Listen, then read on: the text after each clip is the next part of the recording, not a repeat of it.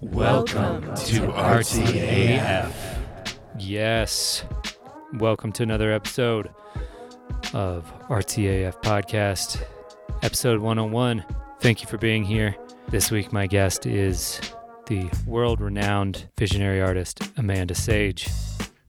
We talk about the symbols in Amanda's artwork, most notably the train and the egg, how every artist needs a meme of their own. Meme meaning the smallest unit of an idea, not just a silly picture with words on the internet. Although I believe every artist could use a meme like that as well. We talk about obstacles and resistance along the path of being an artist, talk a little bit about the energy of live painting, Amanda's process, and Amanda gets into her backstory a little bit along the way. If you don't know Amanda, where have you been? Go check her out on Instagram at Amanda Sage Art and at amandasage.com. One thing I forgot to mention was the Vision Train. She started during the early days of quarantine. It's a 24 hour global art jam. Very cool stuff that you should check out as well. And a few announcements this week. We've got three, count them, three new Patreon subscribers. If you would like to support this podcast, head over to patreon.com slash RTAF podcast, where you'll find out more about how to do that. And this week, my newest subscribers are first is Julie Young. Julie is making paintings and murals out there in Hawaii. You can find her on Instagram at art by Julie Young. The Second one is Casey Henderson is making hula hoops on her Instagram. Go check it out. Find Casey at JZ Cones, jc.cones on Instagram. I will put all these links in the description. And the third is Alcione G. You can find him at Visionary Alcione. Also making paintings. Good people should connect with good people. And if you listen to this podcast, that means, well, you've made it. You're a good person. oh, just kidding. I mean, I think you probably are, but that doesn't automatically make you a good person. But I'm not going to ramble into the mic about all that. We're going to get right into this episode. Thank you guys so much for your support this week. Again, go connect with your fellow listeners, and let's get right into this conversation with Amanda. Say, say, say, say, say, ja, ja, ja, ja, ja, ja, ja, ja, ja, ja, ja, ja.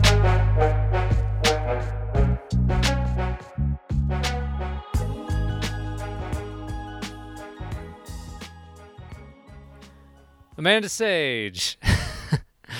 How's it going? is that it is that that should be your catchphrase if it's not like already uh for the vision train, right? Choo choo. Yeah, it's just like an automatic reflex that kind of comes up. Uh it's definitely I think a lot of people are on board these days with that and I am consistently so it could be a good it's a catchphrase I love it. i think more and more people know what that means like Yeah. what does that mean oh the train's coming it could mean a lot of things yeah.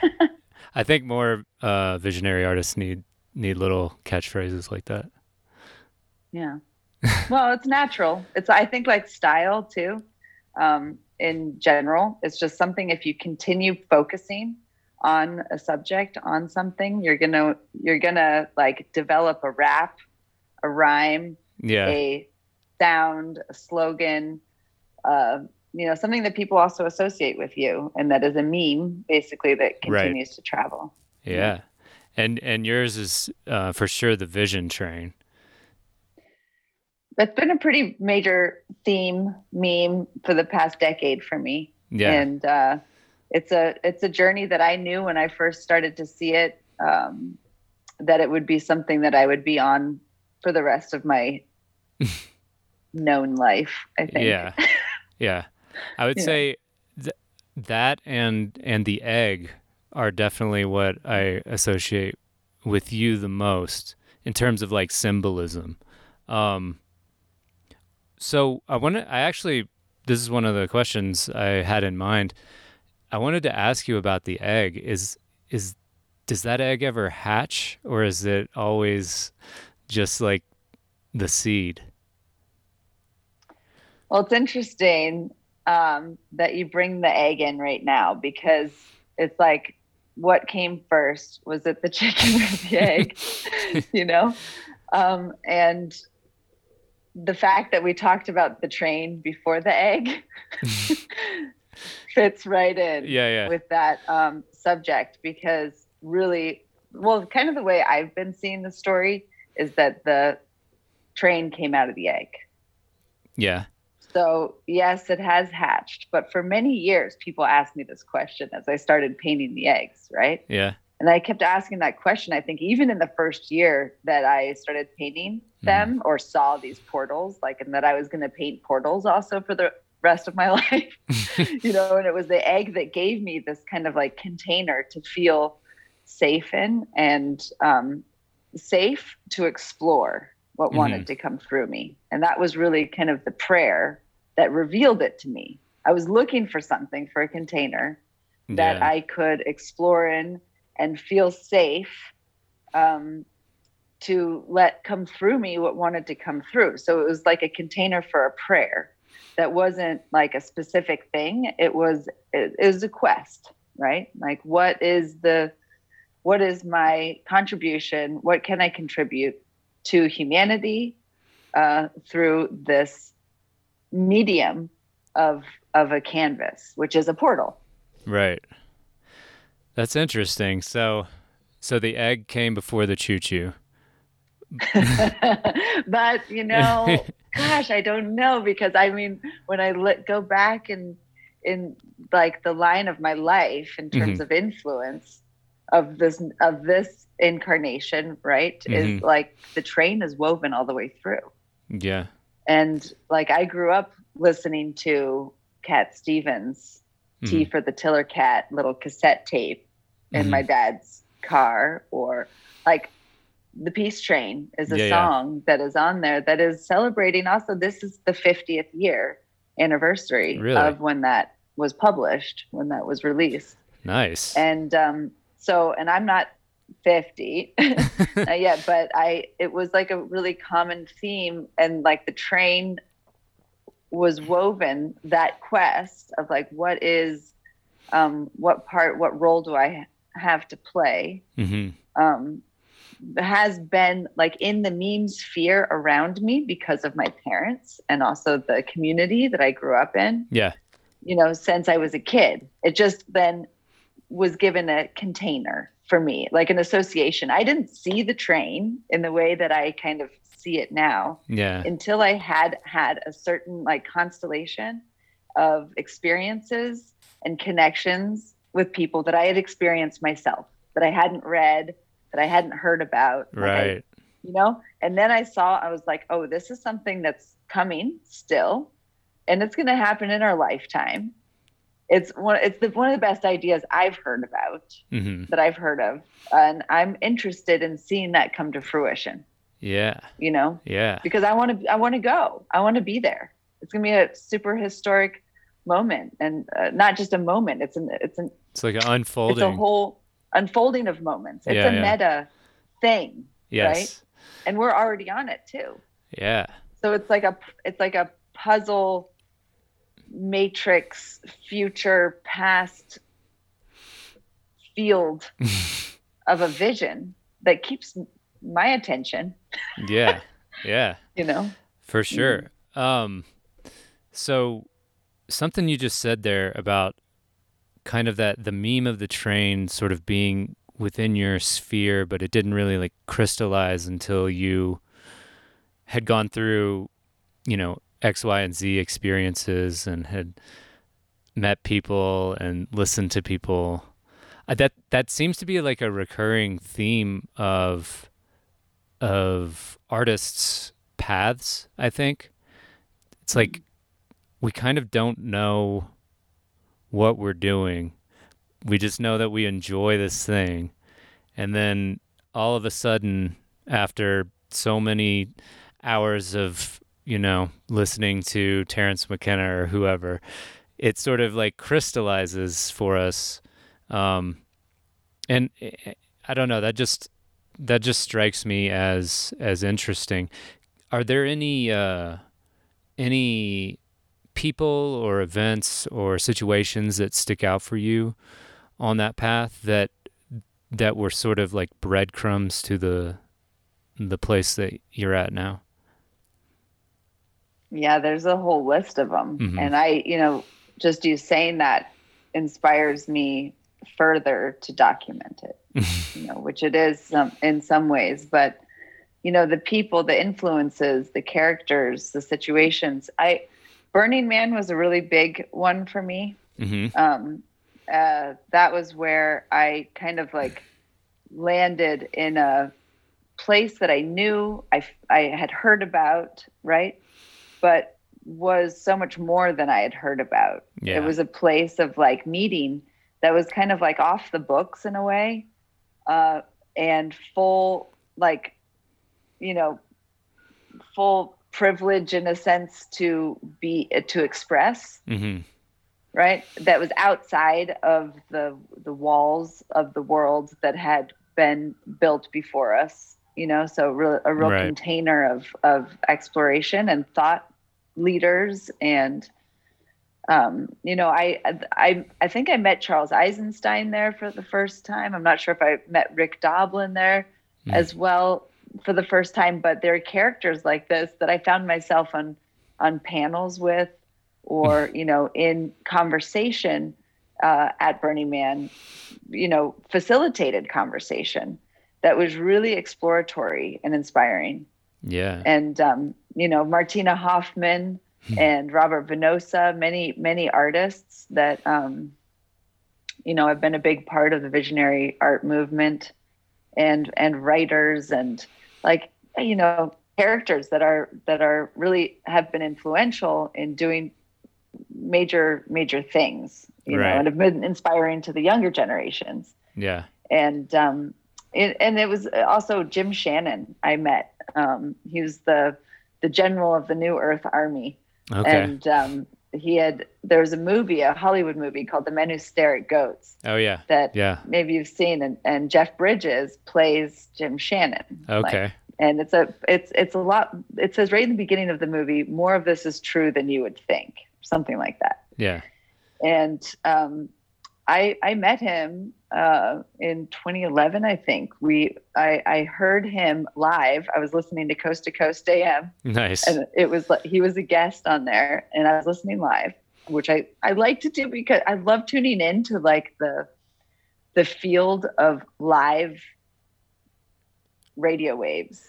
I Isn't- guess you know there's millions of people that tune into that every night for many years Yeah. And and so he was a guest on there and he was talking about being on the big island of hawaii and all this stuff and i was painting i was painting pele you know preparing to go for the visionary arts congress the second one Mhm. that was put together by rio gordon and like brought together such like an epic crew of Mhm. artists and performers and um, it was like a conference and and i was listening to the radio I hear about Jim Channon and I just feel this impulse. I'd never called into Coast to Coast AM before. and I mean, it's scary, right? And you usually don't get through too. People come get, get on and they're like, I've been trying to get through for six years. Yeah. And, you know, and so, but they put, they don't even screen me and they put me straight through on, onto the air. And, um, and I got to, to share about the com conference and talk about visionary art and the you know the movement that I saw you know that that and that Jim should be there you know as an artist and a visionary like leader hmm you know we would love to invite him. And he, I think he said on the air he said the visionary artists are painting the signposts for the future. Mhm. and I was like slam right? Yeah, slam yeah. dunk. And we met him and then I realized that he became my uncle he was my uncle he was my Oh. adopted uncle but distant relatives actually through genealogy also uncle For real. So, for real. for real for real Yeah. Robert E Lee we both have Robert E Lee in our bloodline Got way it. back Yeah. but um yeah so you know as an earth kind of like warrior visionary somebody that was like really looking to transform um our the the way that we you know interact and becoming like these like light jedis of of of, of potential of healing, you know, like he really inspired me, you know, it was through him that, and others, you know, mm-hmm. many, many other scenarios that I was like, all right, this is something that, you know, I find so interesting and what can I do to contribute to it? I guess I can, I can paint about it. I can explore through talking about it yeah. and through building this, this story as something that is I like I see you and what you're doing and you're definitely on the train too. I don't know how you see it. Like you might see a little bit of a different picture, but it's um, you know, we're say- seeing the same movie. Shout out to Stephen Brooks. He's yeah. also another reason why I've seen the movie. Uh-huh. You know, that's that's one thing that he says. Stephen Brooks is a is a permaculture and community builder. He the, he's um, the part of Envision, right? Or yeah, he helped okay. found Envision. Okay and Punta Mona yeah. in Costa Rica uh, and Alegria and Ecovia. He's super into building community, um, you know, uh, mm-hmm. eco vi- villages yeah. and and and centers where we can gather, you know, and we learn from each other. Because I mean, this is ultimately what it's about. The train is ultimately a, a, a sower of seeds yeah. of the genius of humanity you know, to go back on the tracks that took us to the end of the Western frontier on a journey.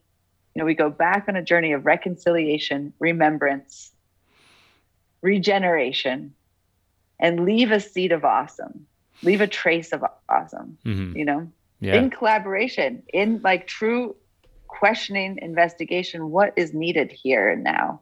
How mm-hmm. can I be of service? Yeah. Know? Yeah. Well, that was a very thorough answer. I don't even know what my question was really. Um, we were just talking about the train. I'm I'm trying to to make sure that I'm on track.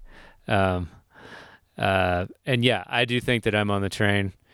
I think that like if you're if you're if you're being creative in the world and you have good intentions and good actions, then you're on the train. Mm-hmm because you could be doing literally anything else with your time. You know, you could be. I mean, and I I'm guilty of this a lot. Like you could be distracted on your phone, just sort of consuming, uh, you know, consuming whatever it is that's being pointed your way, or you could be, you know, you could just be. I don't know. Even if you're doing small little creative things, um, I think it's important to to cultivate that all the time, you know. And that's part of what this co- uh, podcast is about. I think, like I was saying, like start doing something because it feels good and you like it, but then it turns into this actual purpose behind it. And I think part of the purpose is is to uh, low key convince anyone listening that they are actually an artist as well or that they are a creative person and that that'll bring uh, just so much enrichment to your life and you can enrich the lives of other people if you think creatively you don't necessar- necessarily have to be like i'm a painter or i'm a this you don't have to completely identify with it you don't have to tell a story necessarily but just as long as you're paying attention you know there's a lot of awareness that goes into creating a piece of art. And that's kind of what I want to put out there um, in no uncertain terms. Because with painting, you know, people can just, they can look at it, but they sort of make up their own story. Do you know what I mean? But having words, it's sort of like, well, you can't really misinterpret what I just said. I'm sure you could, but Anyway, now I'm rambling. Um, yes, so I I wanted to talk about um, your your childhood and like your your upbringing, and it's been a while since we've talked, but if I remember correctly, you had a pretty unique upbringing compared to most of like modern American society. Um, did you ever feel like a weird kid when you were growing up? That's a great question. Yeah, for sure. Mm-hmm. I did feel like a weird kid at times, but I also, yeah, and I think when that that moment happened, uh, it kind of crumbled something in me. Mm. Something I like, I something got dimmed, I think, really? and uh, that was like a a kind of freedom that had been facilitated for me in my younger kind of like childhood mm-hmm. and it was like when i when i went into school and we went through a big move when i was nine years old mm. and that kind of like shifted a lot for me. And um but i eventually found my way back. Yeah. But i, I was lucky to be homeschooled for some of my uh, childhood and had like a really nurturing kind of media free environment to play and be creative. And um yeah you know i think um there's a lot of like fun and and and freedom that i had rather than being kind of confronted with or pressured i guess into um things that were i don't know uh distracting maybe from me kind of like developing create my own creativity and access to it through play you know mm-hmm. like healthy healthy play i mean mm. So it started like you were you were homeschooled for the first several years yes i was homeschooled actually i did go to one i did go to a waldorf kindergarten in south mm-hmm. florida um, and then also i was born in denver Colorado. Okay. Um, but we lived in South Florida then, like a year after I was born until I was nine, and um, and I went to a Waldorf kindergarten there, and then also went to then we I moved to Pennsylvania when I was in first grade and went to the Kimberton Waldorf School okay. for first grade. Then I was homeschooled for two years in Florida, and then we moved to Boulder, Colorado, and that's where I did the rest of my schooling in the Waldorf School, Shining Mountain Waldorf School in Boulder. And um, I did go to Germany when I was 15 as I think one of the first American exchange students at the first Waldorf School oh, wow. in Stuttgart, Germany. And I got to live there and be there for seven months, which was a really incredible experience. It was the biggest school I'd ever been in, mm-hmm. and um, all anthroposophical architecture and like a really kind of fascinating experience. Yeah. So Waldorf schools have been a big have been were like my major um like foundation in terms of like schooling. Mm-hmm. Um and uh, I didn't uh, go to university after either, although I was accepted into the Pratt Institute and also the Chicago Art Institute. Oh, nice. Um, which both were very interesting to me, and I went and visited. Mm-hmm. But I ended up on a totally different path, right? Um, well, off of there, but good for you on not actually going to college as someone who went to college and mm, yeah now I, I still have a little bit of debt that i'm paying off um, you know i have that really useful degree in psychology um, that's really not doing much for me.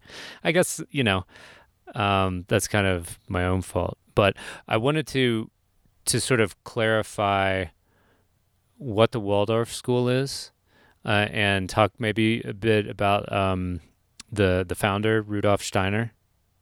Mm-hmm. That is his name, right? Yeah. Okay. Mm-hmm.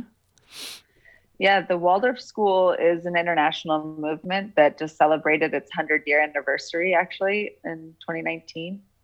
Um, and it was originally created as a school for, I think, the employees of a of a cigarette factory or some cigar factory in Germany. Interesting. Uh, and the owner of it was interested or knew Rudolf Steiner, and he and commissioned him to create this program.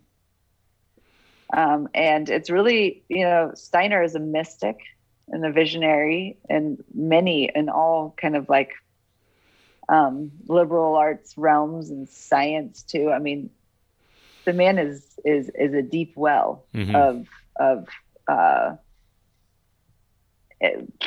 information. yeah, I guess. Uh, and in the Waldorf school, like I I actually you don't really get presented with a whole lot of his work. It's more his kind of like philosophy around like the spiraling nature mm-hmm. of um, the development of a human being, which is a really beautiful concept. So it's like the children are are received, you know, in a very like imaginary, uh, you know, evoking, you know, really the like the the mineral realm and the mm-hmm. plant realm and the you know it's a it's a it's a really beautiful environment with a lot of song and dance and movement and um, drawing a lot of artistic expression nice. and then you move through a block system that um, has like a um, a way of like uh, illustrating and integrating a story that is is pretty void from what I know of the public school system. Yeah. So you you make your own textbooks instead of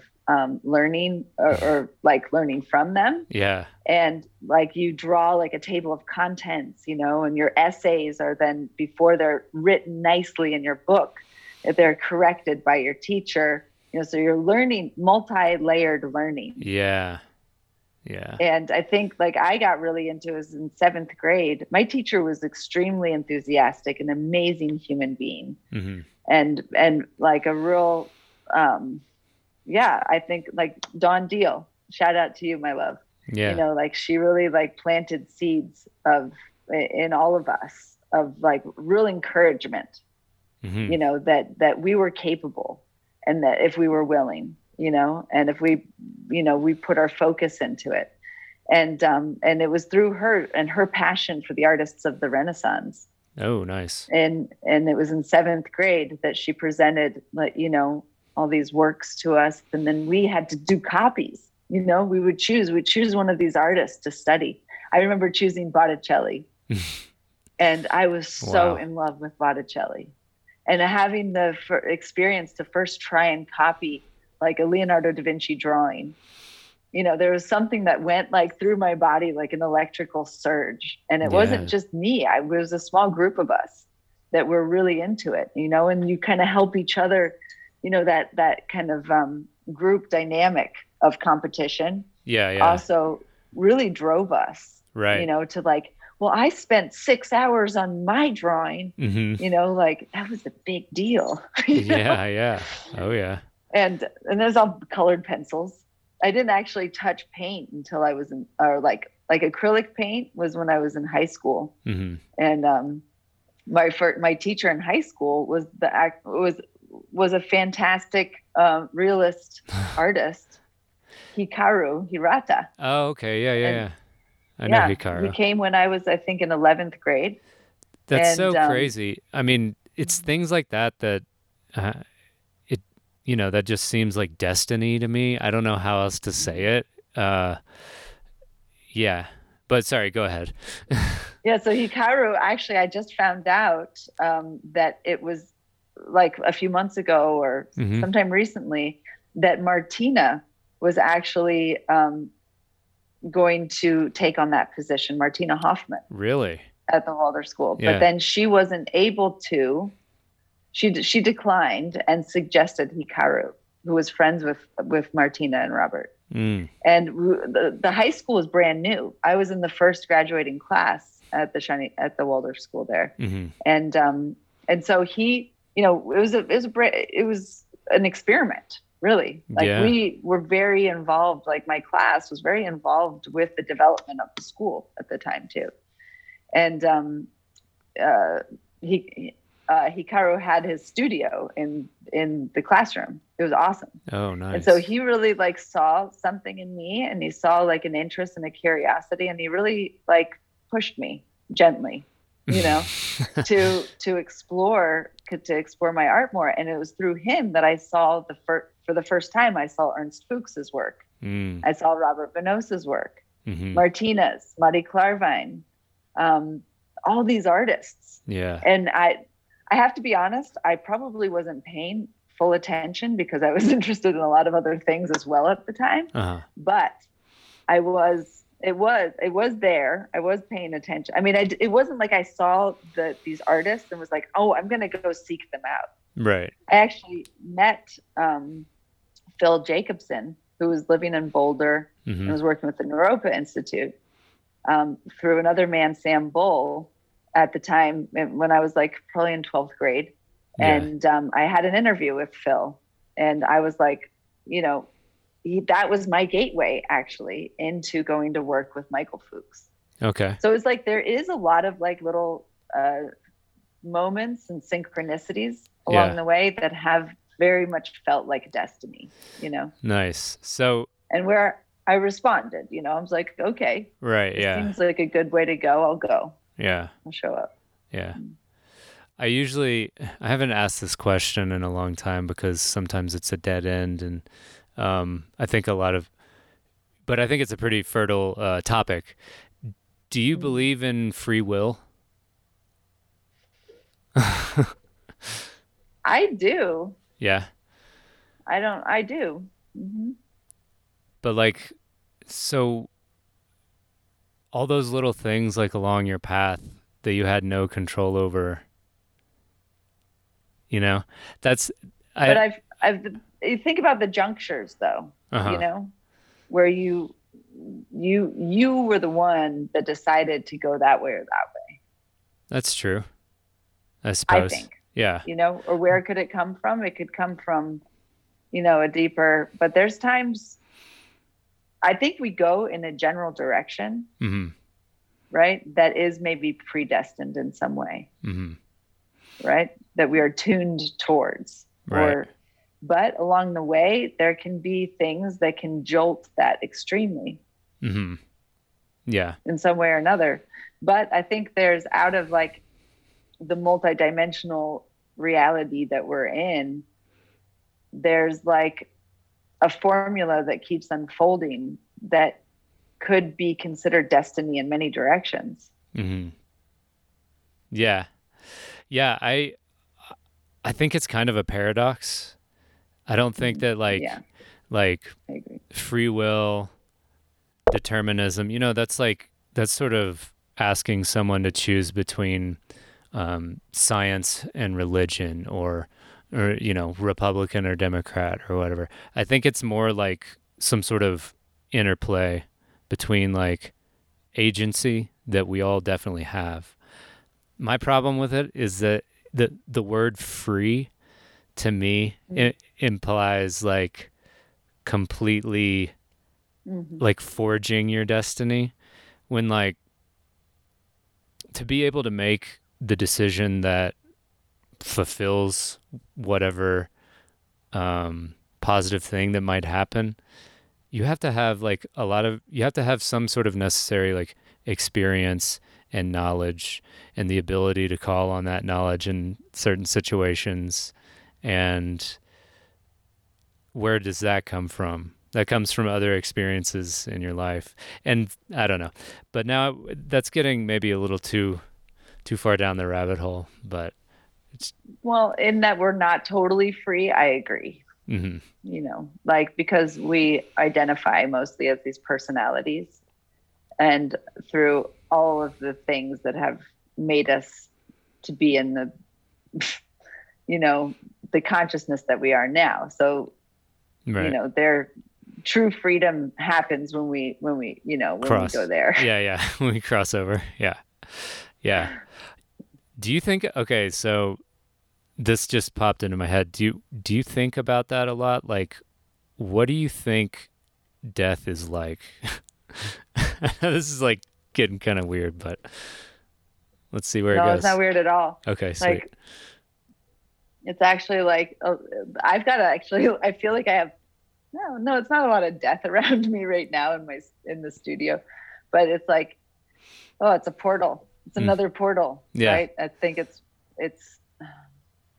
I have been thinking about it more. My uncle just passed over Mm, um, last week, or maybe a week and a half ago now, and um, other other people. You know, there's been a lot of passing in this past year, and I, I mean, the older we get, the more people we know, the more people transitioning, and uh, you know, I. I don't know. I, I don't feel afraid of it. I don't feel uh, confused about it. I don't feel like I want it to not happen hmm you know i think that it's like a i think it's a beautiful natural thing and i think it's something that actually we need to get more connected to because there's a lot of um there's a lot of like powerful energy in the you know arrival and departure from this plane mm-hmm. and being with people and being like open really to to exploring exploring that what that what that is you know i think i think there's a lot of like society that is trying to um, keep us uh, di- disconnected from that you know it's like Uh-huh. the eternal young Mhm. eternally young kind of like fascination and like um but the the the time of transition i mean it's absolutely it's the greatest mystery right Like, right yeah yeah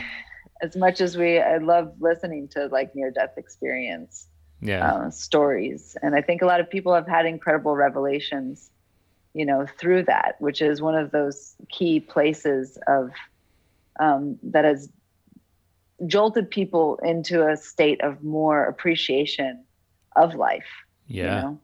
Yeah. And we should listen to them more. Like i'm really interested in their in, in those kinds of stories. Like those stories really fuel um, i feel like a lot of my my work you know? Is like experiences tales from the other side yeah you know and you can reach that other side also through other ways you Right. know? um, right if Yeah. i mean if it's anything like the dmt flash it's going to be pretty pretty cool um and what a lot of people don't talk about um in that regard to dmt is how it feels and Mm. i always think that it feels just like for me at least such a big relief like a giant weight has been lifted for a little bit. And then you know you go back um, into life and you're like you start worrying or, or thinking about this and that and you just have the the thought you know the thoughts kind of come back in and um yeah you know Ram Dass said what did he say it's like taking off an old shoe or a tight shoe and so Mhm.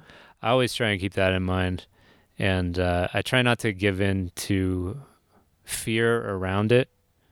Um, although I totally understand like why why anyone would be afraid of it because it's like it's ostensibly the end, but I kind of don't think that it's totally the end. You know, just like a just like I don't know. It's like graduating from high school or something. Uh, i was just about to say graduating Nice. you know Yeah. and i think in that like actually this time of year that we're in right now you know we're in the we're past the Samhain, we're going towards the winter solstice hmm um and you know there's this you know the day of the dead was just um earlier this week or last week hmm and uh halloween right the and so that that that time is like really where we're thinking of the ancestors you know we're feeling the fecundity you know the how it's um the dissolving Yeah. of the of the being right and there's something in that that psychedelics has has given me within like uh, moments flashes Yeah. of a smell and a feeling in my body and a feeling in- that is this kind of like full it's like de- decomposition hmm into something that does kind of like bloom again you know it's a constant like blooming and dissolving and blooming and dissolving you Yeah. know and there's there's there's um yeah there's a kind of smell to it I, I a lot of things I, I associate a lot with color, but I associate a lot with smell, like memories too, Yeah, and yeah. also um, like uh, deja vu's come come to me a lot that way as well. yeah. And um, that's a it's a it's a space to pay attention, you know. And there's something about like seeing oneself and seeing one's environment and life and mourning and grieving the losses, you know, and sitting with that and feeling like the the brokenness or all of the I don't know ways that you could see that it's that it's where there's where there's sadness because there is Yeah. sadness you Mhm. know in so much and then being able to see that not turn away from it Yeah. you know and drop into a kind of gratitude uh is is i don't know is very very nourishing Yeah, I was gonna say that that that grief and that sadness and all that emotion is a fertile ground for a lot of things. You said gratitude can like spring up out of that, but I think even like, and you also mentioned this like can serve as a reminder to just go full throttle with your own life and do what you want and you can even use it for fuel if you're creating something. Um, I think that that sometimes just those really intense emotions, and they can be they can be negative or positive, but just that whole act of like taking that and feeling it and just feeling those feelings while you're at the easel or while you're making music or writing or speaking or whatever it is that you do, or even cooking dinner, you know, you sort of, um, it's that old word transmute. You sort of, those emotions can go through a transmutation and you can create something super cool out of it. i think it's also what if we can over if we can channel that energy hmm into getting us to actually start something. You know, while you're in it, that's one thing.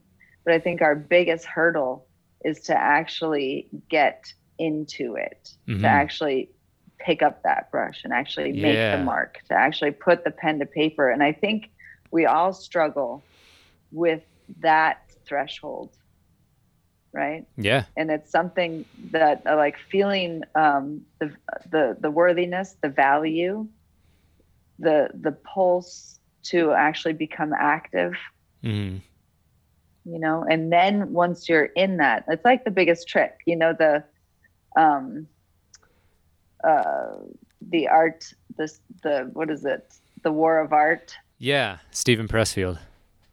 Steven Pressfield. I mean, that's all he talks about really in there in many different from many different angles. You know, the resistance hmm and how often that appears and how that is one of the biggest obstacles um, for us. It's a tool hmm Yeah. too, resistance, right? It is a part of the process. Yeah. Like in the first dimension is the prayer, you know, and then comes resistance. Yeah. Yeah. You yeah. know, it's like it's a law. It's actually a law of within creation. right. I'm, and you know, yeah.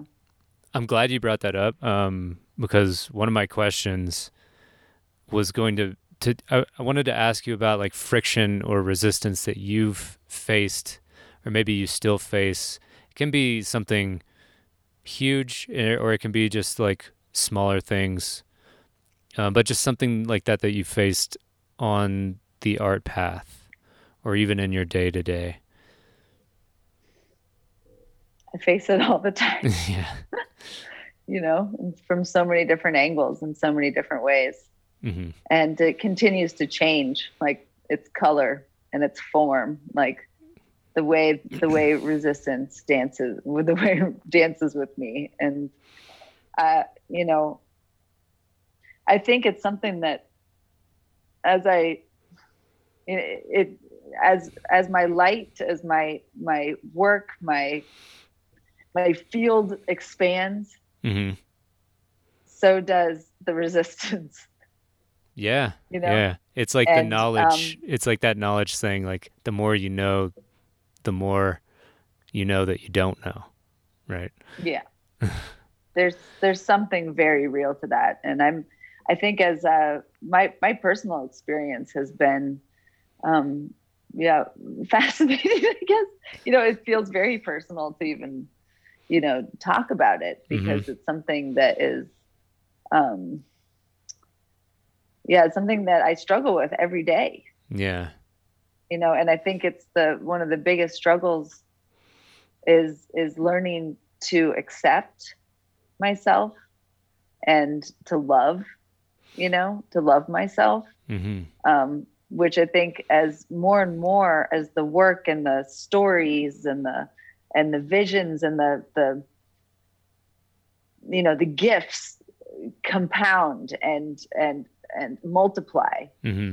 there's also like a void that multiplies in some way Yeah. that is that that you have to sit with and like i think there's a pressure too and a fear of not actually being able to really follow through you Yeah. know? and so and it's like and and the thing is is you never stop learning you never stop having to learn and if you do then you really get like in a mess Mm, yeah. you know and there's that feeling of like building something where the walls are just going to crumble right or the rug's going to get pulled out from underneath you and i feel this pressure as a as an artist Mhm. like a, a professional artist doing this for many years and being at a point now where i'm kind of like mid-career i guess or Mhm. I who knows how long I'll be around, but it's like it's the the pressure of um, expanding into new, even greater responsibility Mhm.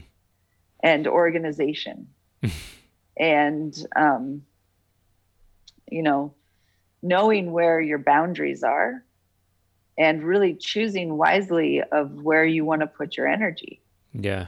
and not letting others um, hijack your energy because of because they, they they want to include you that's been a huge problem for or challenge for me not a problem i mean Yeah, it's yeah. like an incredible gift to be blessed with so many connections and connected to so many people and very cool people and projects but it's like yeah.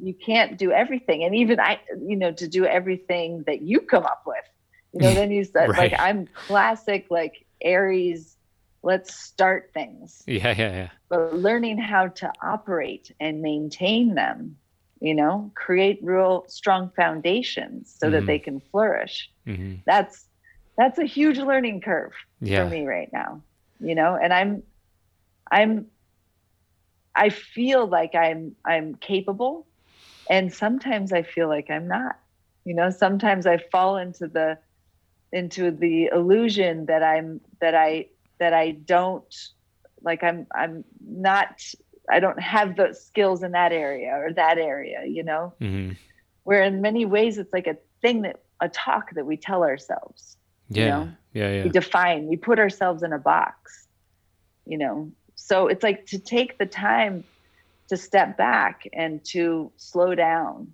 has actually been a real challenge for me and i'm kind of in the midst of that right now and reflecting to what like the past 20 years uh, adventure in the past 10 years of like major touring kind of like all over the world and then the past year and a half two years of like major online like investment and Yeah. like starting a nonstop global art jam Mhm. 24 7 i mean that literally created something in my brain where i was like on a space station for most you know the first eight months or Yeah. ma- many still you Yeah. know Yeah. so it's like how do we like reflecting on that and where am i in the midst of it that's Mhm. I, I think i kind of lose that thread sometimes you know and so you, you gotta find your way back Yeah.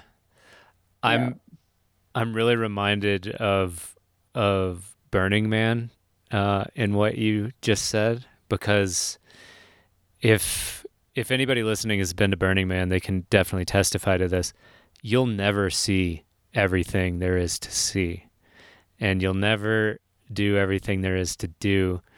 And so it's really easy to sort of uh, maybe spread yourself a little thin doing that because you know you're you're literally being I guess waterboarded isn't the right word out there on the playa, but uh, you're being like dust stormed with opportunities, you know? Like it's just this crazy cloud of everything coming at you. And um, yeah, that I, I know that that's tough for me. Um, and I'm, I'm definitely not at the place that you are. You know, I haven't been painting for 20 years and I haven't been touring for 10, you know, like, and with all these connections that you've made, there must be someone kind of like tugging at your sleeve every day or every couple hours, even maybe. Um, do you so this might dovetail nicely what kind of uh, routines do you have um, are you on a what, what's your favorite way to wake up i guess hmm. That's a nice question what's your favorite way to wake up um, i i like to not have to wake up before i feel like fully rested yeah of course that's that's nice um, I like to drink some lemon water, warm le- lemon water. Um, warm and yeah, or like, like room like room a, temp. Kind of like a tea. okay, okay, got you. Okay. No, just like some fresh lemon, squeeze some lemon, and then you know put a little hot water in, mm-hmm. and um, that's a nice way. Like, uh, in, especially in the winter.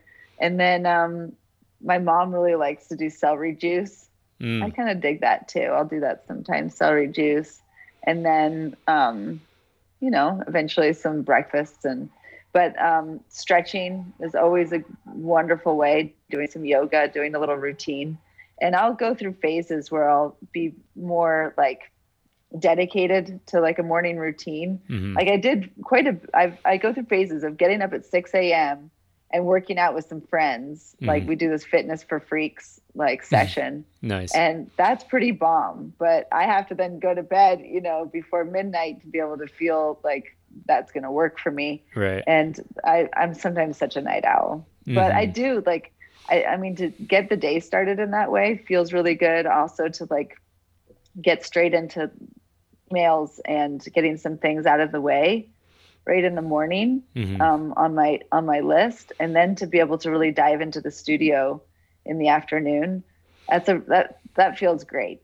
Yeah, know, and to do that kind of cycle. Um, but it depends. I've spent so much.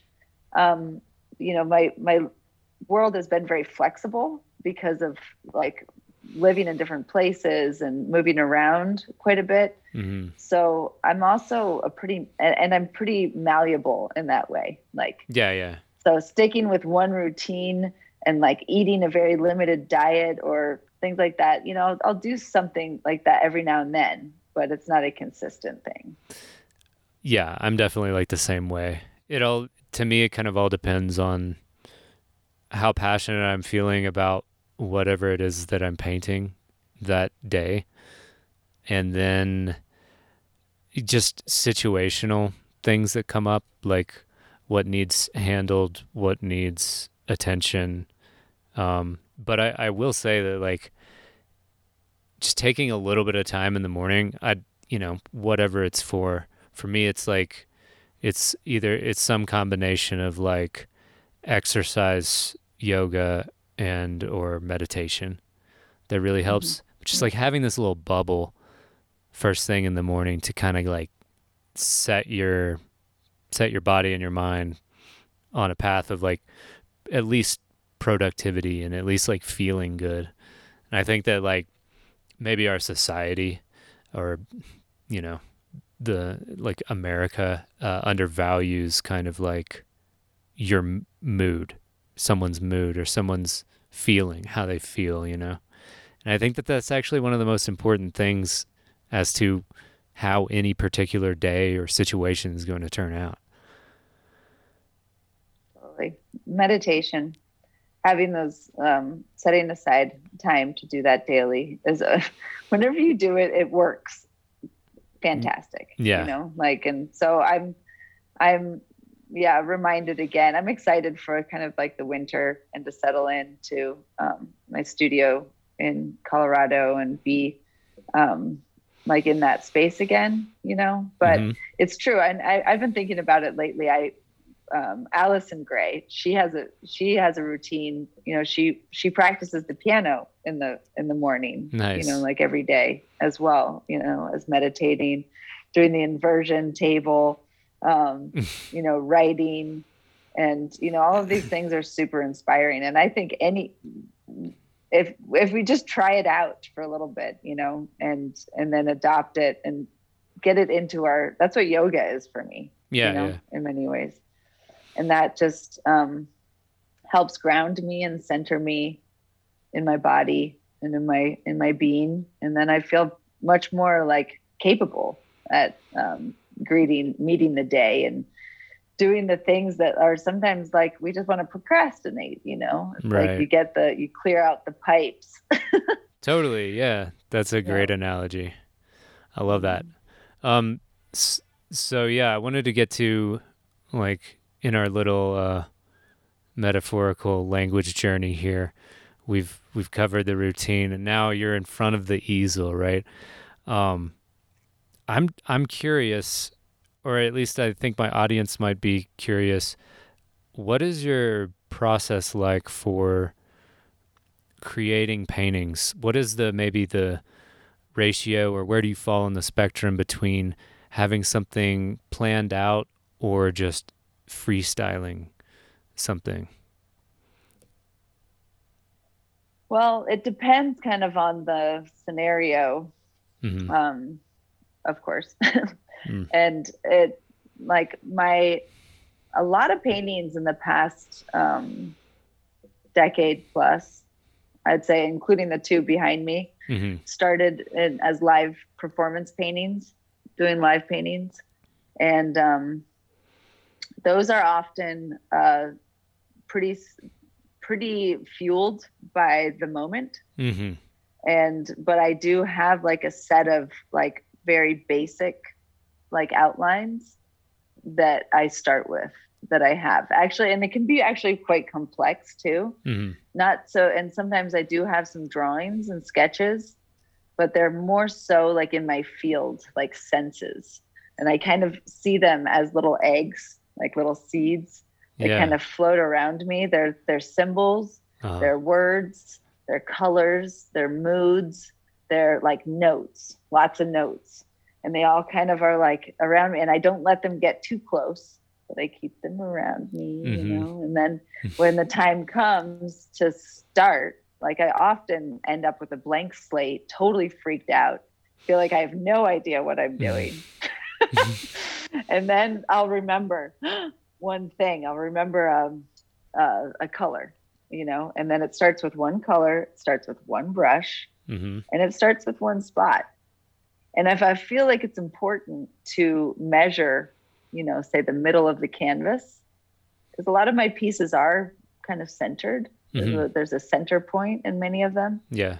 um, or any other kind of like things that I feel like I want to measure. And then I'll just go into this. It's almost like a feeling of of purging hmm most of the time before before I start a painting. And then I just it's like throwing yourself down the water slide. I haven't jumped out of an airplane yet, but um, Yeah, yeah. you know, jumping off of a cliff. You know, it's like that thing, and then you're like in it. And music is such a fueling um, motivator. Mhm. Also, people around that are just like you know watching and you know they're in this. They they fall into the into the maze into the matrix yeah. of the thing you know? And so this exploration is really fun for me. Um, but when i do commissions uh, that are that are more um, planned out ahead of time uh, that's a that's a different story. But a lot of things i i do a lot of responding to what is and what's there. Um, and and then i have tools. I have a, a bag of tools of how to unpack it and and to reveal it you know and i have a system. And that system no matter if i paint for an hour or days or months or years you know i follow that system. Nice. Okay, uh, so you're talking about tools, and so it occurs to me like when I look at your work, a lot of it looks like it's sort of like this intuitive kind of flow that you have going on, coupled with just like a very good eye and a very good like feel and maybe accumulated knowledge of how to create forms and how to make a good composition. Um, and so I, I don't know exactly how to articulate a question out of that, but maybe like maybe you could talk about the importance of of study and and just learning how to create forms and just about art in general. Because there's kind of like the spectrum between like just pure figure drawing or or uh, you know chiaroscuro oil painting to like worked out festival art that's really fun, but you you know you can't really tell what's going on. And I, I think you found this nice happy medium. So um, yeah, if you want to just talk about the Mm-hmm. importance of like learning. importance of learning um, foundations you Mhm. know like rule base root um, laws of nature hmm and that's really what it is that's all it is it's not actually that complicated hmm um, but it takes a kind of discipline and um, uh, and it's nice to have a good guide hmm a good teacher Mhm. uh, to help um, help you see, to help you learn to see and to study, um, like to study the the the laws of color and light, shadow and form in nature. You know, and I think there's been a, there was a big break in art history in in kind of modern times where a kind of um, attention to developing skills of of you know i guess real drawing and painting and um, kind of went into left like the fine art realm in many ways and went into illustration hmm which is awesome. But it's like the I think a lot of like painters and and um, I've found have have missed out, you know, or missed out in um, learning real skill sets hmm um, of drawing. I mean, I think the foundation of of drawing what you see is incredibly important Yeah. and learning the architecture and the complexity of form and you have to in many ways like detach yourself from your own interpretation to actually really see the thing and i think what's been so pushed is like your interpretation like right. we want to see your interpretation we don't want to see the thing you know as it is because we could just take a photograph of it right or it's like it's antiqu- an- an- antiquated. antiquated antiquated. Antiquated. Yeah, yeah. and um you know so but i think there's a revival of that uh, because there's a, a necessity hmm or a sense that that would be like a, a, a there's a harmonics there Yeah. there's something about what the old masters figured out and knew that could really help us you know in exploring new vistas of the imagination Yeah. um, and there's a harmonics there's a harmonics a balance composition you said it you know so i had the the privilege to really study with some artists and some you know work with uh, this you know great visionary mentor ernst fuchs Right. um, for a decade, you know, and I was in my 20s while he was in his 70s. And, um, and, you know, I got to experience a lot of different projects and um, um, scenarios, you know, through his work that helped inform my hand and my eye, you know. My his son Michael Fuchs was my first real teacher after Hikaru Mhm. and he was um, you know he really pointed me towards realism yeah. and to painting what i saw and so that gave me the foundation and the confidence through the brush and the mixing of color and it's muscle memory you know It is. Yeah. and that you know and you do more and more and more of that and then you combine that with uh, you know your confidence of being able to choose color and and you know define form uh, and then you translate that then you push even further through that to what is it that you actually want to say yeah. what is it that you know and that's a tricky kind of phase for anyone to Yeah. be kind of like well where am i in this right. but I think that the foundation is incredibly important. Yeah. And I think the more I see young artists and anyone take the time to do that, their work becomes more powerful.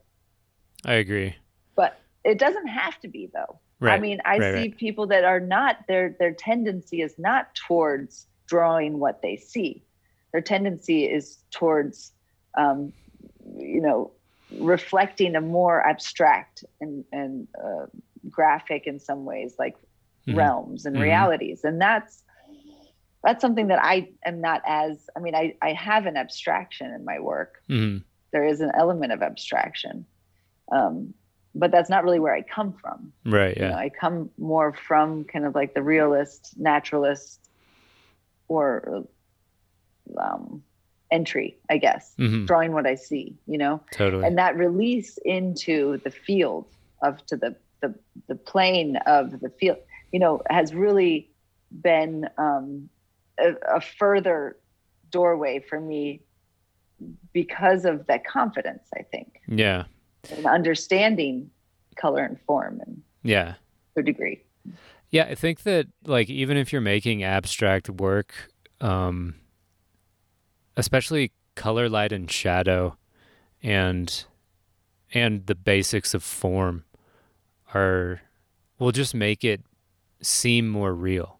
It's like something you know abstract if abstract art is something that you've never seen before and is purely imaginative then you can create a more and maybe people don't want to do this now that I'm saying this out loud, but you can create a more believable abstraction if you know all those things. I feel like, um, but I mean, maybe not either. You know. Well, I think it's more than that. I think there's a there's a, a transmission mm. of that can happen through the harmonics of of beauty right? Yeah yeah yeah. That is yeah, something that then if it works you want to be around it mm-hmm. right? It's a portal. If it doesn't work that can also be intentional but let it be intentional mm-hmm. right? Yeah yeah yeah. Like if it's like if it's supposed to make you um, nauseous or uncomfortable and, and that yeah. was the intent or uncomfortable and that's the intention of the artist then that's a good thing but i think a lot of people it's you know a lot of artists don't think that far you know mm-hmm. they're fueled by also their uh, early in their in their journey you know mm-hmm. they're fueled by an idea or a vision but don't and, and and sometimes they get a little lazy you know? It's like you see and i'm talking to you out there you know? Like you see that you see that work yeah. that is sitting on your easel and you're kind of like you know there's parts of it that you feel good about there's parts that you don't feel so good about but you kind of like keep ignoring and keep ignoring. It's like oh the hands look weird but whatever you know. Yeah. Whatever you're like you know but there's things like yeah it's like you gotta if you if you keep seeing it you gotta do something about it. Yeah yeah. You can't just be like oh picasso's hands were weird too you know? Um mm. yeah yeah i see what you're saying. Um i mean it's, it, it's funny i feel that. it's funny you say that since we're kind of in this realm of talking about the work and the process and and you mentioned live painting a little bit ago. I started this painting about a month ago at a live event. It was kind of like an, you know, six to eight hour day there. It was outside. It was really fun. And it was just, it was very like loose and like sort of just, I was being real loose with it, with it. I wasn't trying to be illustrative or anything. And the, this couple came up and they, you know, they were like, how much? And I was like, ah, it's, it's not done, you know, like I'm just kind of yeah. just kind of messing around. Mm-hmm. And uh, and how much of this do I disclose without sounding weird? Anyway, I guess you know they ended up offering me like a decent amount of money for it. That I'm in hindsight, the very next day I was like, I should have took taken that. Um, but now I've totally like transformed this painting, and it's like a lot of work, but it's going to be a different kind of cool thing than it was in just one day. And mm-hmm. I think in the end I'll feel okay about it, but it's in that awkward middle teenage year stage of of development where I'm sort of hammering not hammering, but like figuring things out, you know, putting in um, compositional elements and perspective and you know mixing the colors. Oh, I wanted to ask you too. Do you do you mix your acrylics? I know that you do Mish technique um, primarily still. I'm imagining. Yeah. I've I've started mixing my colors lately, but like I think that's more of an oil thing. Um, what do you mean mixing them? Well, like um, like while while you're painting, like you have multiple colors out on your palette. Like with a palette, like like a traditional oil painter would, but I'm like mm-hmm. spraying and like mixing and um. When I paint an yeah. acrylic, like direct, say a portrait of somebody or something where I have like a pretty full palette of color that I'm drawing on, mm-hmm. I like to use a stay wet palette Same. that has like you know it's it keeps the acrylic, and I use the um, fluid golden acrylics is my favorite. Yeah. And um, I don't use a retarder. I don't use. Um, I I try sometimes. I tried it, but it just doesn't. It doesn't work for me because it doesn't make it actually really like oil. Ugh. Yeah. But I'll I'll use a uh, sometimes a varnish in there too, um, like a satin varnish if I want it for a glaze. But when I'm painting directly, with the with the acrylic, I'll definitely blend that way. But I, I, I very much like if I'm live painting, for an example, yeah, yeah, I'll I'll work just with one color at a time, and I kind of and that's a way to keep the harmonics of the piece, yeah, yeah, yeah. really kind of like balanced. You know, you right? Know what I'm talking about. Yeah, for sure. But I do. I'll do it in acrylic too. It's just it's just not as it's not as fun as an oil. Mm-hmm. I'll say that much. Yeah. So is oil like your preferred medium then? It depends on the scenario. Yeah. I mean, I very much like the how quick acrylics will dry. Yeah. Um, and you know, it depends on the scenario. I just um, did a big live piece uh, in Brooklyn, actually, uh, and the whole five by five feet. Mm-hmm. I knew I had one night and the next day to kind of come in and kind of like fix it up and it's a painting that's going to stay in this place so it's pretty much a commission mm-hmm. it may end up uh, we'll, we'll see what actually happens with it but it was very much inspired by and um, this location gaia mm-hmm. nomaya in brooklyn that mm-hmm. just opened and um, so any but this i could have never done that piece in oil in that amount of time um, and i also knowing that i was going to be it was going to stay there like i wasn't going to be taking it with me mm-hmm. also put me in a different state of of attention you yeah, know yeah, like yeah. if i like in your scenario you know where you started this piece you spent six to eight hours and you don't have like a necessary plan that it's going to be finished by that night and going to be auctioned off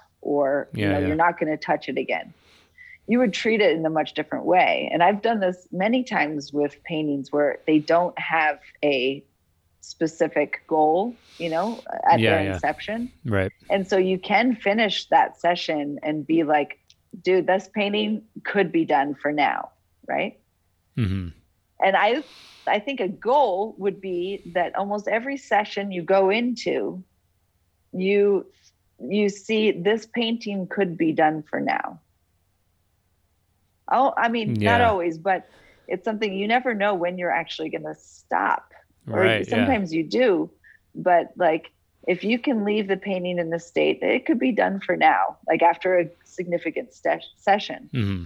i mean that's a nice goal to have because another person is going to come and see what you've done and is never going to has no idea what else you would possibly do to it right like, unless you painted one hand and you didn't paint the other Gotcha, and you could yeah, yeah. you saw the outline. Then someone would be like, "Oh, yeah, you didn't paint that hand or yeah, something." Yeah, yeah, yeah. But otherwise, nobody knows. Yeah.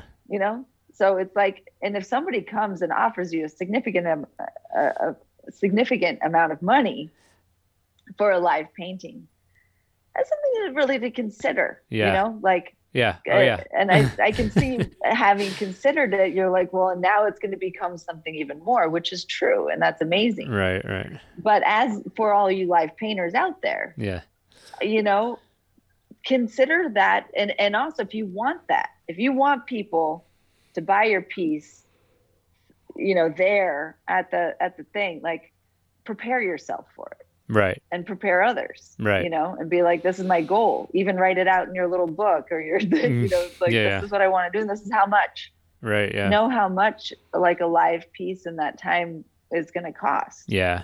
The thing was, it You was know? like it was pretty big.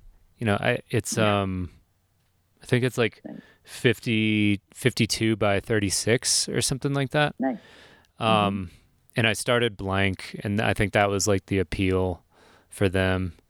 Um, they just didn't really like. If the price had been higher, honestly, I probably would have been like, yeah, okay. Mhm. But then um, I got home the next day and I was like, man, it would have been nice just to kind of like let that one go in a way. Mhm.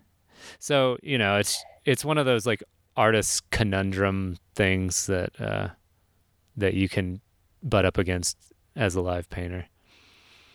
I have some. There's a there's a live painting that I sold earlier this year that um, was the last one that I did at Burning Man with Mhm. Gold Cap 2019, Nice. and it was the people that bought it. You know, watched it come into being, and they were just like, and that was one of the pieces that like when I finished finished it, I was like, okay, I'm not going to touch it, and I was so close to like wanting touching it again because I. I you know, yeah, yeah. there's a lot of things about it that happened in three hours and it was like a 36 by 48 canvas Yeah, yeah. started from like just a, a progression of color wash you know Yeah. but i really wanted to keep painting on it but they really they, they were like no leave it please because you know this is kind of the energy of that moment Yeah. you know so there's something to preserving that but one thing that is major with that is that say you like made this transaction with those folks and they walked away with the painting you know what about getting a really good photograph Yeah. that's so yeah. important for the records for Yeah. all of for all of us and i also want to speak to not just good records of photographs but good records of where your original work lives Mhm. and your connection with the the where your original work lives you Mm. know the, with those people and then also you know contracts certificates of authenticity like taking your work really seriously Yeah. you know is something that i'm actually like i'm deep enough i should already be so solid in these things right. but i'm revisiting Mhm. and upping my operations Mhm. because of how how important that really is you know in the big picture big long picture to circle back to you know the end the end when we all go back to that like center Yeah. center of um, of time you know and like we leave a legacy as Mhm. artists Yeah. you know we we leave a trail you know Yeah. what do you what do you envision for that trail you know it's like where do you where is it going to how how does it live on what permission are you giving it what attention are you giving it Right. Right. That's Mhm. very important. I mean, you know, I think we live in the age of like self documentation now, although a lot of it I feel like if if if I'm anything like everybody else, and I know that I am, I feel like that a lot of the self documentation actually lives somewhere on the cloud, you know? mm-hmm. which may or may not be the safest place for it you know um yeah there's and you you brought up certificate of authenticity um which made me think immediately of NFTs uh Mm-hmm. of course uh are you have you have you explored that at all? Yeah. Oh i still have not released one but i have uh, multiple projects that have you know that were started even a while ago but have not been released yet. Mhm. it's like a kind of the overwhelming nft knockout of like this past year you know i dipped my toes in a couple times but then you know it was just not right scenarios yet for me. But yeah yeah. I think all the strategy around it and the, you know, there's so many options, yeah. And that's kind of been overwhelming. Um, I very much am interested, and I see the great value in this um, opportunity for artists and for really visionary projects hmm um, to to connect to people that are interested in helping fund them right exactly that's really what I'm interested in um, NFTs for in many ways. It's like, yeah, you know, it could sell an original painting and that and and prints from it. Um, but to really build something significant or to fund a project, you know, you need significant funding. Yeah. And I think the NFTs um, is a, is a world that can really, I hope, continue to flourish and help that transference um, of funds. Yeah. You know, to support artists that have have you know great visions and plans building land-based projects mm-hmm. you know really nurturing building institutions schools of you know new decentralized experimentation yeah yeah i yeah. think i think that it's it's a super exciting space i got a little bit overwhelmed with it in the spring um yeah. you know i was on clubhouse that's where all that stuff was like kind of blowing up and, and being talked about, which I thought that was a pretty cool app. Um, I'm kind of. It is. I'm, definitely. Yeah. Yeah. I like the fact that you're hearing someone's voice. You know, I think that that's super important. But, um, yeah, I kind of, I kind of lost interest, I guess, or I just, maybe I got, maybe some would think that I got distracted from, f- from that because I mean I do see it as kind of like the new wave, for lack of a better term. But um, yeah, I've kind of I've kind of stepped back from all that, but now I'm like, I should, you know, branch out into that, and I think it's it's a good investment of your time and energy, and you know, just doing it doing it right and treating it like you would any other piece of art, like taking the time to make something unique and cool and that speaks totally. Yeah. Speaks something unique. I feel like there's also a, um, there's uh it scares me too in a way for this direction uh, and so much investment in the further investment kind of in the untangible yeah yeah yeah in a way like right. in the digital there's like you know in the whole meta you know world that facebook is turning into and all the things that are ahead of us like you know in selling things creating real estate and galleries and places in the meta metaverse mm-hmm. you know like this is the future in many ways you know selling clothes for the avatars online and, right yeah and yeah. i don't want to like I, I, don't have much of a window into it i know that it's happening um, mm-hmm.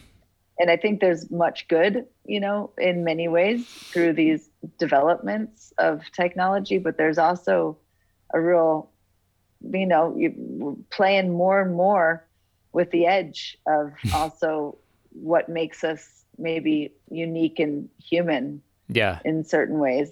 And i i hope and i pray that this can be the technology and this form and the blockchain and everything can help turn the ship yeah. you know away from like the big like over overly like powerful corporations and um, nations in a sense to more of like a decentralized holistic um, form, but I'm I'm I'm at the same time quite concerned.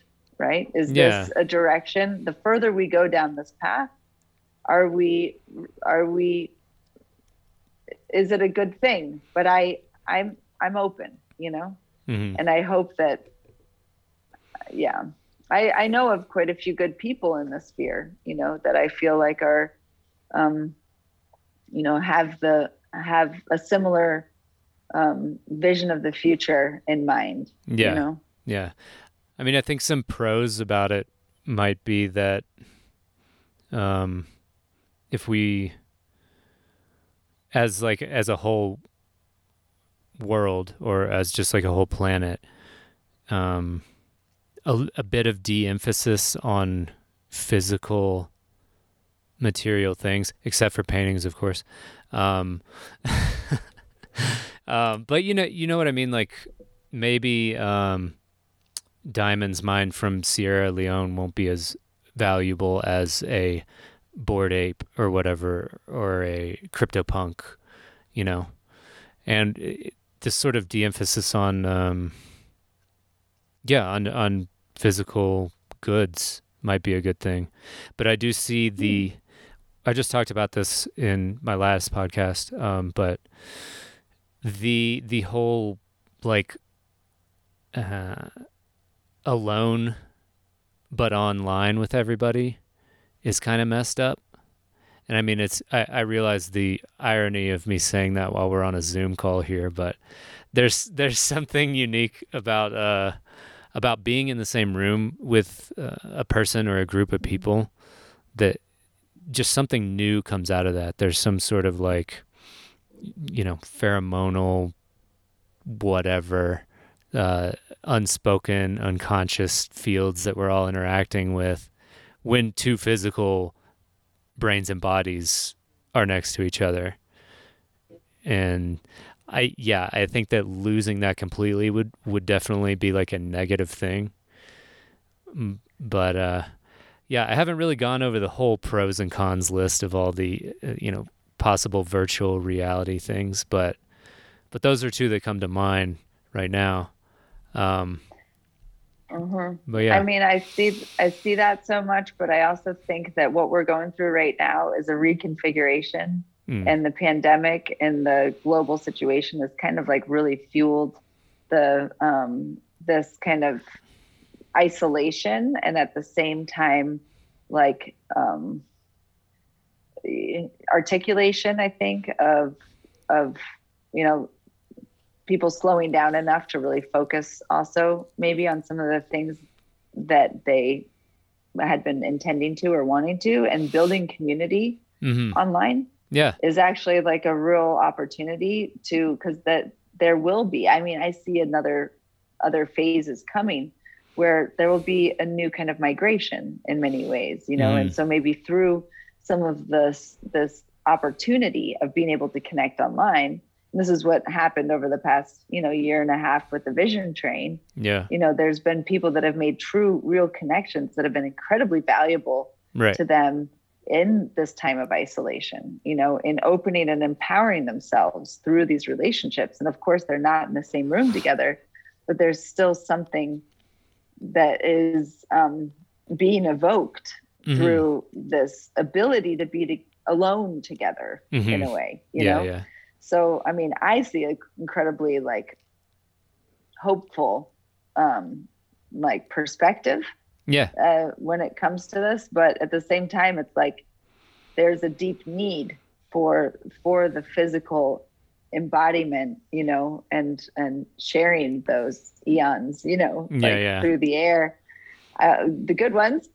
yeah, yeah. Um, but you know, it's it's going to come again. But this is an opportunity for us to um, to connect to much more than we were able to connect to before. Yeah, for sure. You know?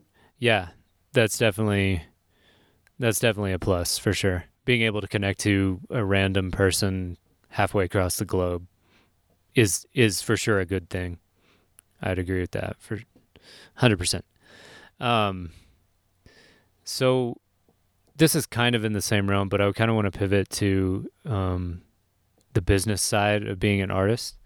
Um, do you have any like uh, best practices for navigating the the business half or the business facet of of making a, a living as an artist? Hmm. Well, I mean, I I've never done anything else. besides make a living as an artist. Yeah. Um, and so it's been like a, and I've, it's been very project based. You know, when I was younger, it was like, you know, I'd come up with an idea mm-hmm. and hope that it worked. Um, you know, I did batik, uh, I did portraiture. You know, I think a very important thing for the to, is to be somewhat um, not multidisciplinary, but to have like not put all your eggs in one basket. Mm-hmm. Um, in terms of like ex- expecting uh, for like your your heart work, you know, your core the to to sell when you need it to sell. Mm-hmm. You know, you should have some other. It's it, it's good to have other little jobs too. Yeah. you Yeah. know, and and to and also to make that um, to make a graceful transition if that's what you want to do if you want to make money from your art because i think that a lot of people um, uh, romanticize it Mm-hmm. and when i don't when i think it's it can be very constricting also for many people um, to have to have the pressure of making money through their art it's just something that kind of like happened to me it evolved simultaneously Yeah. Yeah. you know and i've i've i didn't really approach it from a real business development perspective because i didn't also have the training or ex- or experience i just kind of kept um, making goals and meeting them finding a way you know mm-hmm. and following through and i was an assistant for quite a few years for an artist right but i didn't um, have any other kind of job besides my own like um, my own kind of crap shoots too of kind of like what's gonna work you know Yeah. maybe this will work maybe that'll work but i think it's like really important to have um yeah to be to be gentle and and and prepared to not start um and and kind of jump into oh i'm going to be an artist too soon